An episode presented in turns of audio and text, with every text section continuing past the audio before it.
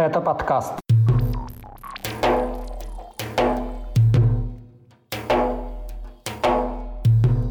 Рассказы жертв пыток в Чечне, отправка в Украину родственников оппозиционеров Янгулбаевых, атака на памятники Ахмату Кадырову в Казахстане, лидерство Кубани по числу потерь на войне в Украине и угроза мобилизованных из Карачаева-Черкесии выйти на акцию протеста. Об этом и не только в 144-м выпуске еженедельного подкаста «Кавказ. Реалии». Его проведу я, Иван Мартыненко. Привет!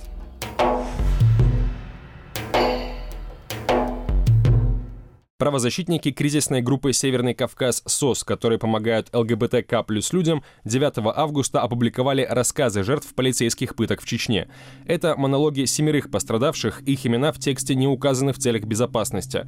Задержанных избивали дубинками и полипропиленовыми трубами, пытали током и кипятком, подвешивали за ноги, душили, унижали и издевались. Вот отрывки из рассказов пострадавших, опубликованных на сайте СК СОС. Меня посадили на лавку в гараже – Подтащили цепь, на которой были привязаны веревочные узлы. Затянули узлы на моих ногах. Один управлял пультом, на котором были две кнопки – желтая и белая. Нажал на белую кнопку, и меня подвесили вниз головой. Другой взял металлический лом и стал бить меня по лодыжкам и бедрам. Боль была невыносимой.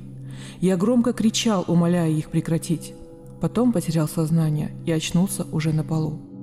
Часто они пытались засунуть полицейскую дубинку в мой задний проход через джинсы, проводили по губам этой дубинкой. При этом они меня постоянно оскорбляли и унижали. Когда я возражал, они засовывали дубинку в рот, чтобы я молчал. Иногда они засовывали мне в рот ствол пистолета со взведенным курком и требовали, чтобы я его сосал. Меня посадили на стул, руки связали сзади. Около ног поставили по два кирпича, на них металлический таз с водой. Мне сказали, чтобы я снял шлепанцы и опустил ноги в таз. Зажгли газовую горелку и начали нагревать воду. Мои ноги стали красными, над водой поднимался горячий пар. Потом меня отвязали и отвели в комнату. В этот день меня не кормили. Кожа в некоторых местах ног отслоилась, пальцы и пятки продолжала жечь. Я всю ночь не спал, не знал, что будет дальше. Не мог поверить, что в современном мире возможно такое. Нашли в телефоне сайты, где я сидел, начали читать мою переписку. Избивали меня и били током. Это продолжалось примерно час, но я все отрицал. Они сказали, чтобы я сдал по крайней мере троих, но я терпел сколько мог, но сломался после того, как мне показали видео с пытками одного парня. Они засунули в него железную трубу, в его анальное отверстие, а в эту трубу – колючую проволоку. После того, как трубу вытащили, начали медленно вытаскивать проволоку. Сказали, что хотят со мной сделать то же самое, и принесли такие же трубу и проволоку. Когда я увидел видео и трубу с проволокой, я согласился сотрудничать. Впервые о массовых задержаниях ЛГБТК плюс людей в Чечне стало известно в 2017 году из расследования «Новой газеты». С тех пор СМИ неоднократно публиковали рассказы пострадавших. Сколько всего людей в республике подверглись пыткам или были убиты из-за сексуальной ориентации, неизвестно. Глава Чечни Рамзан Кадыров еще в 2017 году назвал сообщение о преследованиях гомосексуалов ерундой. Правозащитники кризисной группы СК СОС в новой публикации с рассказами пострадавших утверждают, что пытки давно стали ремеслом для чеченской полиции. В Грозном очередные свидетельства нарушений прав человека не комментируют. Новая газета опубликовала первые результаты собственного расследования нападения в Грозном на журналистку Елену Милашину и адвоката Александра Нямова. Напомню, их жестоко избили утром 4 июля, когда они прилетели в столицу Чечни на вынесение приговора Зареме Мусаевой. Это похищенная кадыровцами в начале прошлого года мать чеченских братьев-оппозиционеров Янгулбаевых. Как считает Милашина, нападение совершили те же самые силовики, которые причастны к похищению Ясина Халидова. Это бывший сотрудник МВД по республике. Он участвовал в войне против Украины, после возвращения с фронта решил уволиться, но ему не позволили этого сделать. Халидову удалось бежать из Чечни, однако после публикации его истории чеченским оппозиционным движением «Адет» он был задержан на границе с Казахстаном. С тех пор его судьба неизвестна. Историю Халидова в мае 2023 года придала огласке Елена Милашина. Она убеждена, что именно с этим связано последнее нападение на нее и адвоката Немова в Грозном. Журналистка отмечает, что Немов тоже участвовал в розыске Халидова. По этому поводу он писал официальные запросы в МВД, ФСБ, прокуратуру и Росгвардию. Как написала Милашина в заключении своей статьи на сайте «Новой газеты», на нее и Александра Немова напали для того, чтобы они перестали искать Ясина. А в результате сделали все, чтобы его поисками занялись уже не только журналисты и адвокаты, но и следователи. Из Чечни в составе группы так называемых добровольцев не позднее 7 августа на войну в Украину отправили четверых родственников уже упомянутых выше чеченских братьев-оппозиционеров Янгулбаевых. Об этом рассказал старший из них Абубакар. Он уточнил, кого именно забрали на фронт. Это его дядя Сайд Ахмед и трое двоюродных братьев – Адам, Юсуп и Хасан комментарии для сайта «Кавказ Реалии» Абубакар Ингулбаев отметил, что его родственников сначала задержала полиция. Затем их на 2-3 дня отправили якобы для подготовки в Российский университет спецназа в Гудермесе, после чего отправили на войну. Где именно они сейчас находятся, неизвестно. Абубакар Ингулбаев убежден, что его родные не могли добровольно отправиться на фронт. Что касается их убеждений, они всегда были против войны. Они были против войны в Чечне, они были против войны в Грузии, они были против войны в Украине, что в 2014 году, были против аннексии Крыма, были против гибридной войны э, в Донбассе и против войны сегодня в Украине. В первую очередь, потому что они сами на себе ощутили войну, которую ведет Российская Федерация. Я ни в коем случае никогда не могу поверить, что они туда поехали добровольно. Тем более, все это время они туда не ехали и думать не хотели. Наоборот, пытались избежать и мобилизации, и срочной службы, и всячески а, делали все попытки уйти от войны. Однако кадыровцы удерживали у, них, у себя их паспорта и документы, из-за чего не было возможности уехать, в принципе, за пределы Российской Федерации. Я, естественно, хочу скорее, чтобы они вернулись домой живыми, целыми и здоровыми, они не выбирали эту войну, они уже проходили войну, и им это ни в коем случае не нужно. Правозащитники кризисной группы СК СОС ранее указывали, что принудительная отправка на войну в Украину стала обычной практикой для кадыровской Чечни. Для этого людей задерживают под разными предлогами и угрожают уголовными делами или пытками. Еще весной прошлого года стало известно, что на фронт забрали одного из братьев, живущего за границей, чеченского оппозиционного блогера Хасана Халитова.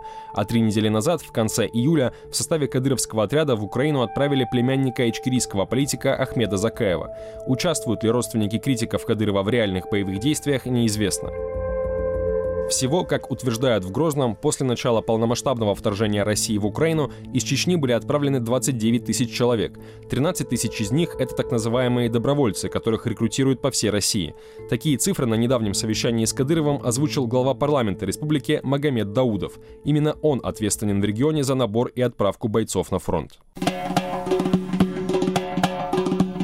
Скачивайте приложение «Кавказ Реалии», чтобы оставаться на связи в условиях военной цензуры в России. Ссылки на приложение вы найдете в описании к этому выпуску подкаста. Казахстане неизвестные в ночь на 6 августа повредили памятники пророссийскому президенту Чечни Ахмату Кадырову, отцу нынешнего главы республики.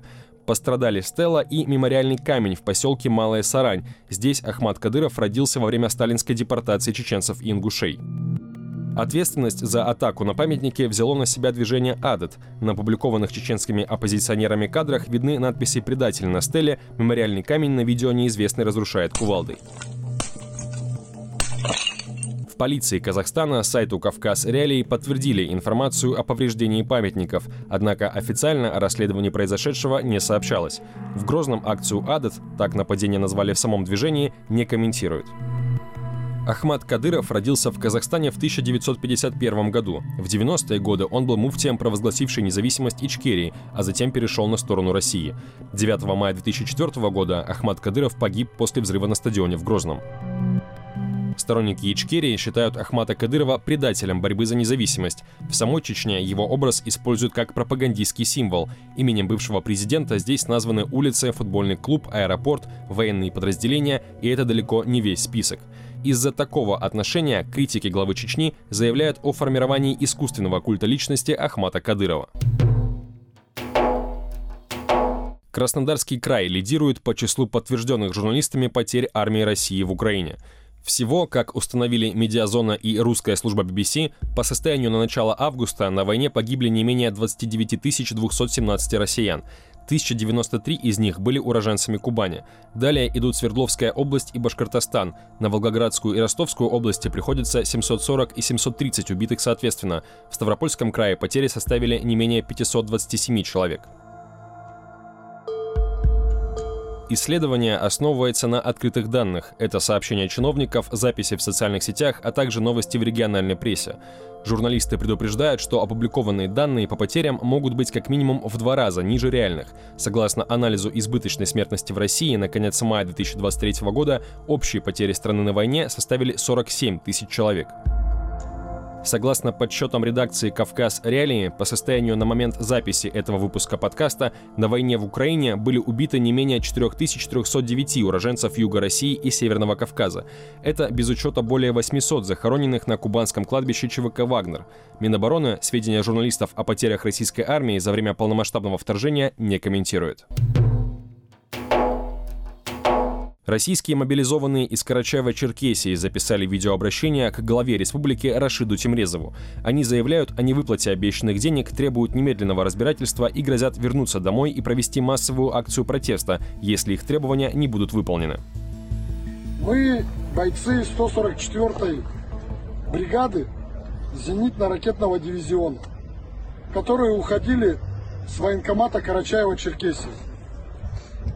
В военкомате Карачаева-Черкесии нам обещали, что нам будут платить по 195 тысяч в месяц. На данный момент мы третий месяц находимся на полигонах. Сначала в Буденовске, теперь находимся на полигоне в Крыму. Платят кому как. Кто за штатом стоит, тому платят 8-10 тысяч. Кто стоит в штате, максимум 30 тысяч. Если в среду не будет юриста и не будет представителя от президента Карачаева-Черкесской республики, все бойцы, которые здесь находятся с данного региона, будут в республике на площади и будут родственники там находиться. И этот вопрос уже будет подниматься там. Если Министерство обороны не может заплатить эти деньги, то, уважаемый Рашид Борисбеевич, платите вы нам. На опубликованном видео группа из 20 бойцов, однако, как они утверждают, это лишь малая часть недовольных. Остальные в момент записи обращения несли службу. Российские мобилизованные и их родственники регулярно жалуются на условия в армии. Чаще всего такие обращения связаны с недостаточным снабжением, отсутствием обещанных денежных выплат, использованием в качестве пушечного мяса и насилием со стороны командиров и военнослужащих других подразделений. В случае с жалобой мобилизованных из Карачаева-Черкесии примечательно то, что это первый известный случай на Северном Кавказе и юге России, когда военные подкрепляют свои требования угрозой публичного протеста. Глава Карачаева-Черкесии жалобу бойцов не комментировал.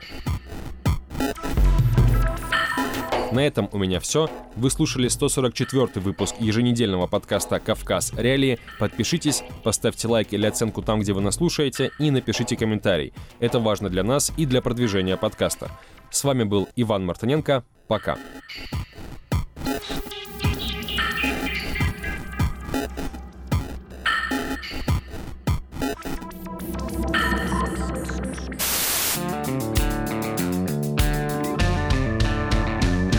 Студия подкастов «Радио Свобода». Человек имеет право. Время свободы. Американские вопросы. Кавказ подкаст. Атлас мира. Цитаты свободы. Скучно не будет. Слушай на всех подкаст-платформах. Просто надень наушники. Подкасты «Радио Свобода».